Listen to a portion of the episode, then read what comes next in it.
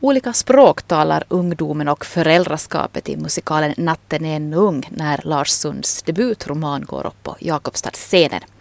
Det här är Kulturmagasinet och den här gången bjuder vi på en stor portion teater. I Helsingfors har feministiska teatergruppen Blaue Frau tagit sig an frågor som är jag så lycklig som jag kunde vara? Har jag kontroll över mitt liv? Och hur ter jag mig i andra människors ögon? Det här är nya uppsättningen Window. Och så ska vi bekanta oss med Finlands motsvarighet till tysk intellektuellt filosoferande teater. Varsågod, slå dig ner i valfri bänkrad. Jag som vill sitta bredvid dig heter Jessica Morni. Den ultimata österbottniska ungdomsskildringen har blivit musikal i Jakobstad. Ja, så har den kallats Lars Sunds 40-årsjubilerande debutroman Natten är ännu ung. Och det görs i form av en ambitiös stor satsning med ett tjugotal aktörer, ett tjugotal korister och en 25-manna orkester. Och det blev ingen nostalgitripp tillbaka till 70-talet utan en tidlös musikal som står på egna ben. Romanen Natten är ännu ung är en skildring av hur det är att växa upp i en trång småstad där klasskillnaderna är tydliga. Jeppis ser citatet satans råtthål och när sången ljuder om att du aldrig egentligen kommer bort från Jeppis så tänker jag att det är intressant att lyfta fram det här som jubileumssatsning när Jakobstadsnejdens musikinstitut firar 40 år. Men musikalen Natten är ännu ung är tidlös och också på många sätt inte heller platsbestämd. Egentligen så kunde den syfta på vilken ort som helst. För den har inga ambitioner att återskapa 70-talets Jakobstad. Inte ens eh, det i dagarna rivna Terrazzo-hörnet där huvudpersonen e- Eki och hans gäng ofta hängde har någon stor roll i musikalen. Och tematiken med kompisskap och svek det är ju detsamma idag som för 40 år sedan. Musikalversionen är någonting mer än romanen. Den tar romanens story, raffinerar ut det viktiga och lyfter fram det tydligare än i boken. Med dialog, sång, dans blåser den så eget liv i Eki, i bästisen och senare före detta bästisen Rosenbaum, vännen Lotta, flickvännen Susi och den revolutionära Stena och de andra tonåringarna i Natten är ännu ung. Det som är starkt och övertydligt i romanen det tuffa språket, svordomarna, föraktet mellan samhällsklasserna. Ja, sånt är rejält nedtonat i musikalen, men det finns med där som en klangbotten. Nytt är att Natten är ännu ung också blivit tvåspråkig i och med musikalen. Och det är ett väldigt naturligt utförande. Ibland talar någon finska, ibland sjunger någon på finska. Ekis mamma talar finska medan den kommunisträdde pappan blandar mellan språken. Och föräldrarna talar också på ett annat sätt ett annat språk än sonen i och med att de sjunger opera medan tonåringarnas musik är rock, pop, motown. Regissören Marco Luponero Lindholm har tagit ett stadigt grepp om den stora och unga ensemblen och gett dem redskap och självsäkerhet att genomföra det här projektet. De ungdomar som står på scenen fyller ut den på ett självklart sätt. De är morgondagens proffs och att de ännu så länge är amatörer, unga studerande, är nästan svårt att komma ihåg. Huvudrollsinnehavaren Eki, spelad av Filip Wikström, bär mycket av musikalen på sig. Han visar ett stort känsloregister och liksom i bokens Eki så förstår han inte varför saker och ting går snett. Också den övriga rollbesättningen är lyckad och här ser vi nästa generation sångare med namn som Maria Wingren, Viktor Strömbäck och Emil Lillkung. Vi får följa med Ekis liv, bandet som han har med sina kompisar som är så viktigt. Vi får ta del av hur han bråkar med föräldrarna och rymmer hemifrån.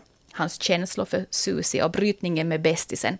Här finns mycket, men långt handlar det om kamratskap och svek. Rosenbaum sviker Eki för att få vara med de andra i överklassgänget. Medan Eki sen sviker Emil Lillkungs Stena, också det för att få vara med i ett gäng. Stena, han är den som funnits där för Eki och som upplyst honom om att klasstillhörighet är någonting som man aldrig kommer undan. Librettot är skrivet av Erik Norberg som blivit någonting av en husdramatiker när det gäller Lars Sunds romaner. Berättelsen och sångerna har tonsatts av Patrik Wingren med en mängd olika musikstilar. Ibland återkommer samma tema och knyter ihop trådar i berättelsen. Koreografin av Ida Holmlund är intressant som en smått surrealistisk tågresa när Eki rymmer till Helsingfors eller när han efter att bandet har upplösts börjar skriva dikter för att överleva. Hans arm förlängs av körens armar som en lång böljande fjäderpenna. Här finns också mycket humor som i Sören Lillkungs karikerade Pappa. Men sen är andra akten mörkare. Eki förlorar musiken, kärleken och till sist också sin udda vän Stena. Men en öppning mot en ljusare framtid kommer till sist när Eki i sin förtvivlan får hjälp att hitta tillbaka till sitt skrivande. Du lyssnar till Kulturmagasinet som nu vänder blicken mot Åbo.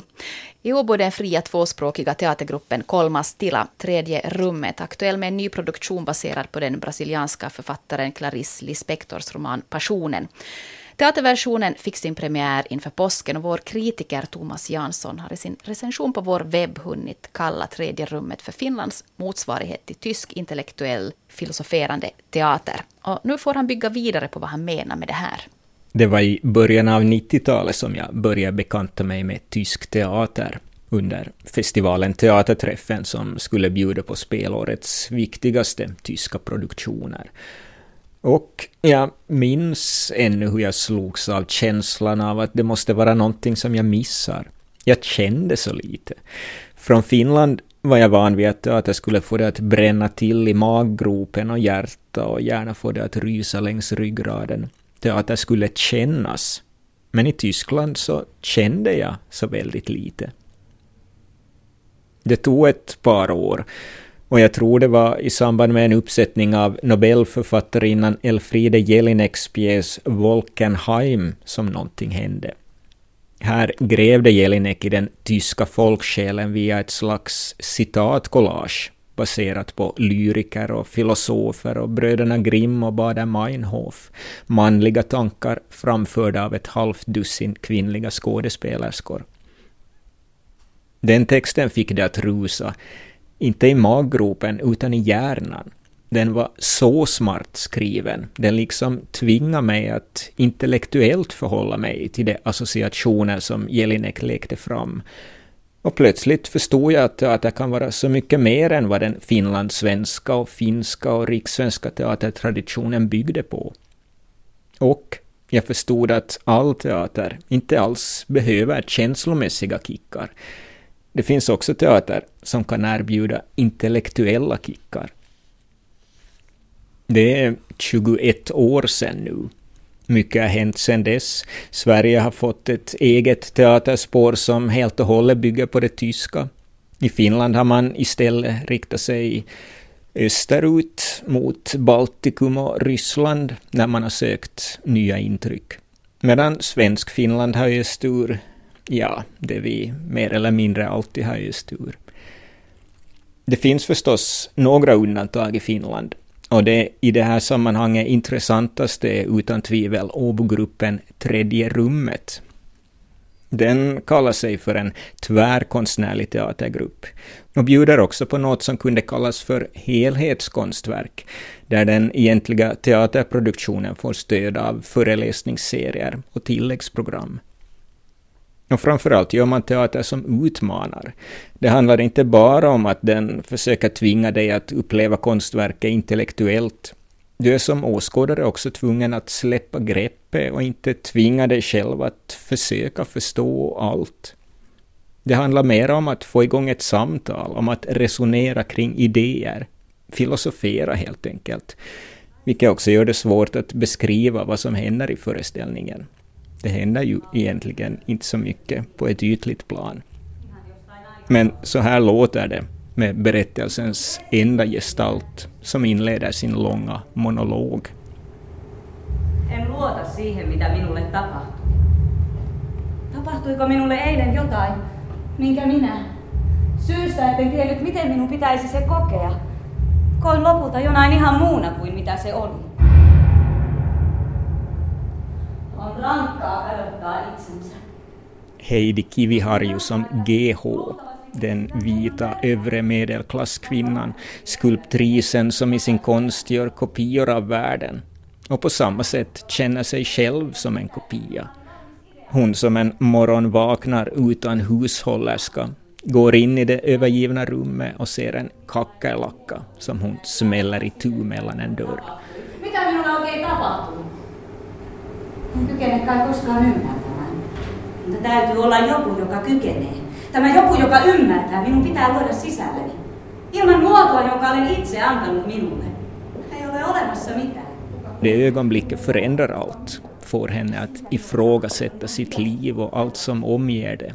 Jaget, kärleken, moralen, mänskligheten. Och det är hela pjäsen. GHs inre monolog där hon återvänder till det som hände i möte med kackerlackan. Jag är rädd för sånt som jag inte förstår, säger hon. On rankkaa kadottaa itsensä. Se on niin rankkaa, että luultavasti keksintään keinon löytää itseni. Vaikka oman itseni löytäminen veisikin minut takaisin elämän valheeseeni. Tähän asti oman itseni löytäminen oli sitä, että minulla oli valmis idea ihmisestä, johon minä sitten upotin itseni. Lihallistuin siinä hyvin järjestyneessä ihmisessä. GH. Enkä tiennyt mitään siitä suurta ponnistusta vaativasta rakennustyöstä, mitä elämä on. Mutta pelkään sellaista, mikä on uutta. Pelkään kokea sellaista, mitä en ymmärrä.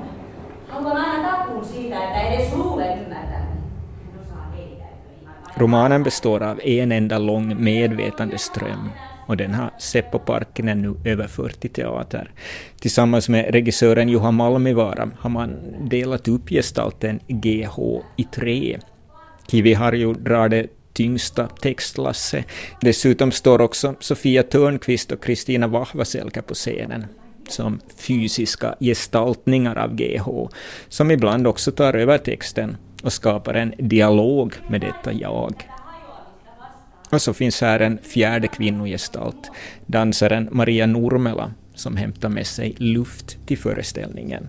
Fysik och bilder och luft och en associativitet som helheten behöver. Passio handlar om ingenting mindre än livet och mänskligheten. Det är en föreställning som inte söker någon känslomässig klimax, utan istället jagar djupa filosofiska resonemang. Och inte bara det, texten studerar mänskligheten också ur ett historiskt och sociologiskt och psykologiskt perspektiv. Det låter mycket, och det är också mycket.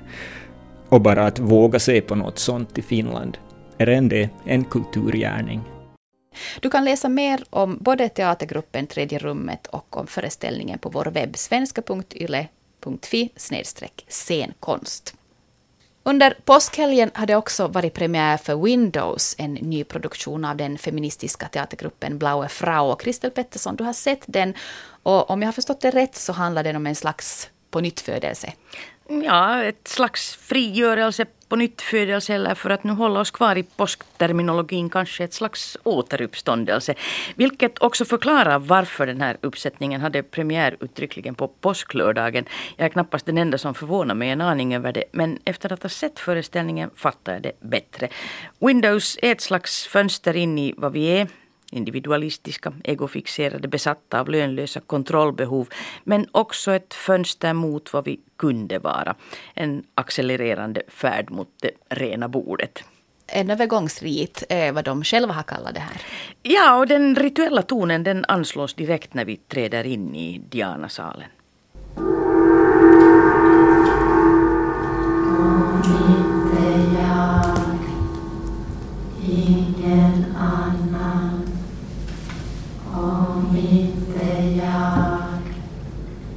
Ingen annan. Det är bara de mässande stämmorna som hörs i bäckmörkret. Ett mörker som delas mitt i tu av en mur i form av en riktad röd ljusstråle.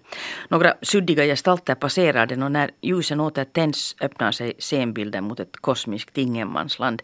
Ett slags limbo där två figurer med utplånade anletsdrag ligger utsträckta under vita lakan på ett lager av svart stoft. De ser ut som andar men de har kvar sina högst mänskliga röster. Tycker du att du är en anspråkslös människa? Jag är bitter. Varför? För det är inte mig det är fel på. Jag är inte en anspråkslös människa. Jag tycker ofta att jag är bättre än alla andra, men jag, jag hatar mig själv därför och det får det att verka som jag tänker lågt om mig själv. Kan du inte bara tänka att du är bra utan att behöva tänka att det är fel på alla andra?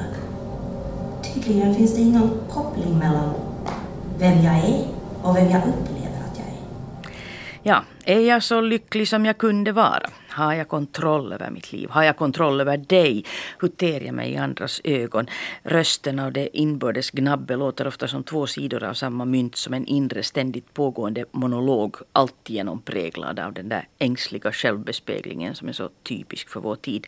Och samtidigt påminner rösterna lite om Winnie i Beckets lyckliga dagar. Hon som sjunker allt djupare i sin stofthög men envist klamrar sig fast vid rutiner som ter sig allt meningslösare.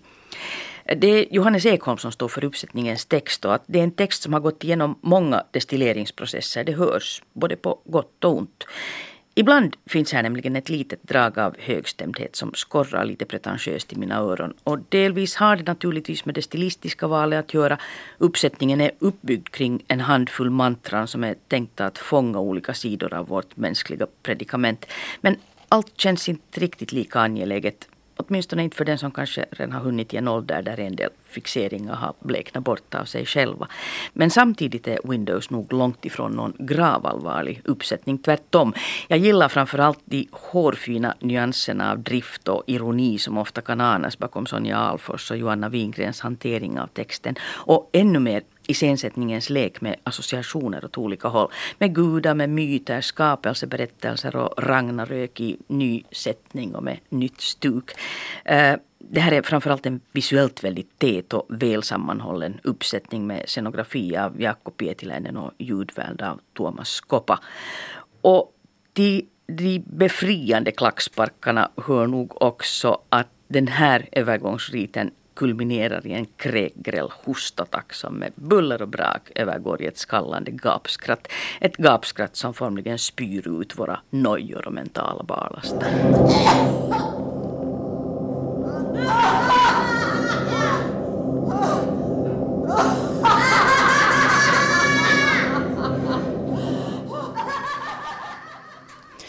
Det är Anna-Marie Karvonen som har regisserat uppsättningen, men hon medverkar visst också på scenen. Ja, hon har en väldigt intressant funktion. En iakttagare och ceremonimästare med drag av både människa och Gud. Inledningsvis så tolkar jag det som om det var i hennes undermedvetna de här rösterna förde sin kamp. Men småningom smyger sig nog också andra associationer in. Kanske guden som skapar människan till sin avbild var en kvinna. Och hur månne det förhöll sig med Shiva, förintelsens men också fruktbar fruktbarhetens gud. Det intressantaste i den här uppsättningen är de där flyktiga associationerna och det som egentligen aldrig uttalas. Och till den kategorin hör också ensemblens fjärde medlem. En lätt ålderstigen hund som bekymmerslöst struntar både i sin egen framtoning och allt existentiellt finlir på scenen. Instinkterna är ärligare än intellekt. Mm. Tack för det, Kristel Pettersson. Flera pjäser har det här spelåret tagit upp åldrande ur olika synvinklar. Nästa vecka har berättelsen om Einar premiär på Åbo Svenska Teater. På scenen står Daniela Fransell och Bror Österlund. Einar han bor på ett servicehem och medan han väntar på sin son går han igenom sina minnen. För om han tappar bort sina minnen, vem är han då? Mattias Simonsen har bekantat sig med den här turnépjäsen där Jukka Aaltonen står för text och regi. Det är mycket liksom vardagliga händelser men på bakgrunden kan man se de där historiska sakerna som har gått till i Finland. Och så tänkte jag att då skulle man kunna få den här på scen, liksom vardagen, och vem skulle liksom vara den här gruppen som skulle vara intresserad. Och då, är det, då måste det vara människor som har en en, en större perspektiv på livet, så, alltså människor som har levt länge. Einar är en uppföljning till pjäsen Aili som hade premiär i Åbo stadsteater i april 2014. Aili är Einars kärlek och pjäsen berättar samma historia men ur en kvinnas synpunkt. Det var idén och vi gjorde på finska, alltså för ett år sedan, Aili, som är Ailis berättelse. Det vill säga den Eh, rollfigurer rollfiguren som Daniela här spelar. I den storyn det är Aili som sitter i rullstolen och väntar på Einar, det vill säga Einar. De här punkterna, det finns gemensamma punkter i båda pjäser, men de är liksom berättade på olika sätt för att jag tror att människor och män och kvinnor uppfattar liksom samma händelser lite olika. En pjäs som är riktad åt äldre har sina utmaningar, vilka Aaltonen också tagit i beaktande då han skrev Einar. I dramaturgin måste det vara bitar som är lättförstådda men det måste ändå vara en drama. Så jag tror att i och med det att vi har bilder och ljud och skådespelararbete, de som är mera dementa, de kommer att hitta liksom bilderna och ljuden någonting från sin barndom, sin ungdom och kanske inte helheten. Och en del kommer att uppfatta det hela. Dick Holmström som är chef för Åbo Svenska Teater berättar varför man valde att göra pjäsen. Min utgångspunkt efter att ha dragit upp den här repertoaren var främst det var, att det skulle vara en sån mobil grej att vi kan föra ut teater till sådana människor som inte kan ta sig till teatern. Jag vet inte konkret hur stor den gruppen är, men att av det, det, det mobila formatet finns sådana människor på olika nivåer i sin ålderdom. Det här. Men att det här är då en produkt som ändå lämpar sig för, för den vanliga teaterpubliken också. Endast en föreställning kommer att visas på Åbo Svenska Teater. Efter den åker uppsättningen ut på turné till serviceboenden och ålderdomshemmen runt i Åboregionen. Skådespelaren Daniela Franzell anser att turnén också för med sig vissa utmaningar. Man måste vara förberedd på att vara flexibel, så är det ju alltid med turnépjäser, att man har ingen aning om vart man kommer. Att när vi gör de här vanliga turnépjäserna som är liksom ute i bygderna så då lär man ju sig de där platserna ju fler produktioner som man gör så att man, man vet ungefär hur det ser ut och är det kallt eller varmt eller var ligger toaletterna och sånt. Men nu är det ju här då ett helt nytt område eftersom det är frågan om just åldringshem och, och olika vårdinstanser överhuvudtaget.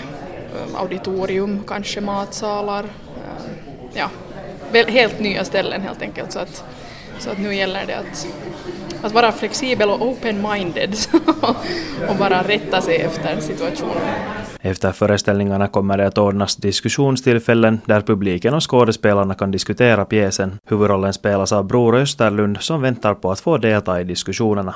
No, jag ser fram emot, jag tror de här som regissören där sa att de här diskussionstillfällena efter att man får eh, diskutera och se vad, vad är det liksom, hur tar de emot en sån här? Det är ju det som, det är, ju det som är nytt. Att, eh, att jag har ju turnerat jättemycket och spelat liksom, eh, olika, olika uppsättningar, både barn och äldre, men aldrig en sån här som är konkret, att jag är liksom den här gamla och den här utsatta och den här liksom i, i centrum och så berättar jag för andra människor om, om mitt liv. Och jag tror att, att det kommer att hämta, sig, hämta jättemycket med sig. Jag, har, jag har på känn att det, är liksom, det, här, det här är nog en, ett bra projekt på det viset som kommer att uh, få... Att, att det får man ju se liksom och, troligtvis så, eh, eller hoppas kommer att vi kommer att spela för olika åldrar och där får man ju liksom de här diskussionstillfällena efteråt där vi har tid att göra det så att uh, så, så där tror jag att det kommer uppstå jättefina tillfällen. Åbo Svenska Teaters turnépjäs Einar har premiär den 14 april. Här i Kulturmagasinet så har vi tagit tempen på de politiska partiernas kulturpolitik och vi har nu kommit fram till SFP. Vivan Nygård Fagerud, Svenska Folkpartiet. Vilken kulturverksamhet vill SFP satsa på? Vi står just i beråd att lansera ett nytt kulturpolitiskt program. Och eh, ska jag säga, grundtonen i det handlar om att kultur är ett mänskligt grundbehov. Och med det vill vi understryka också att det behöver genomsyra allt, allt från samhällsplanering till all verksamhet. Och vill man söka en särskild betoning där så handlar det om barns och ungas möjligheter att få utveckla de här redskapen som är så viktiga för att förstå sig själv och andra.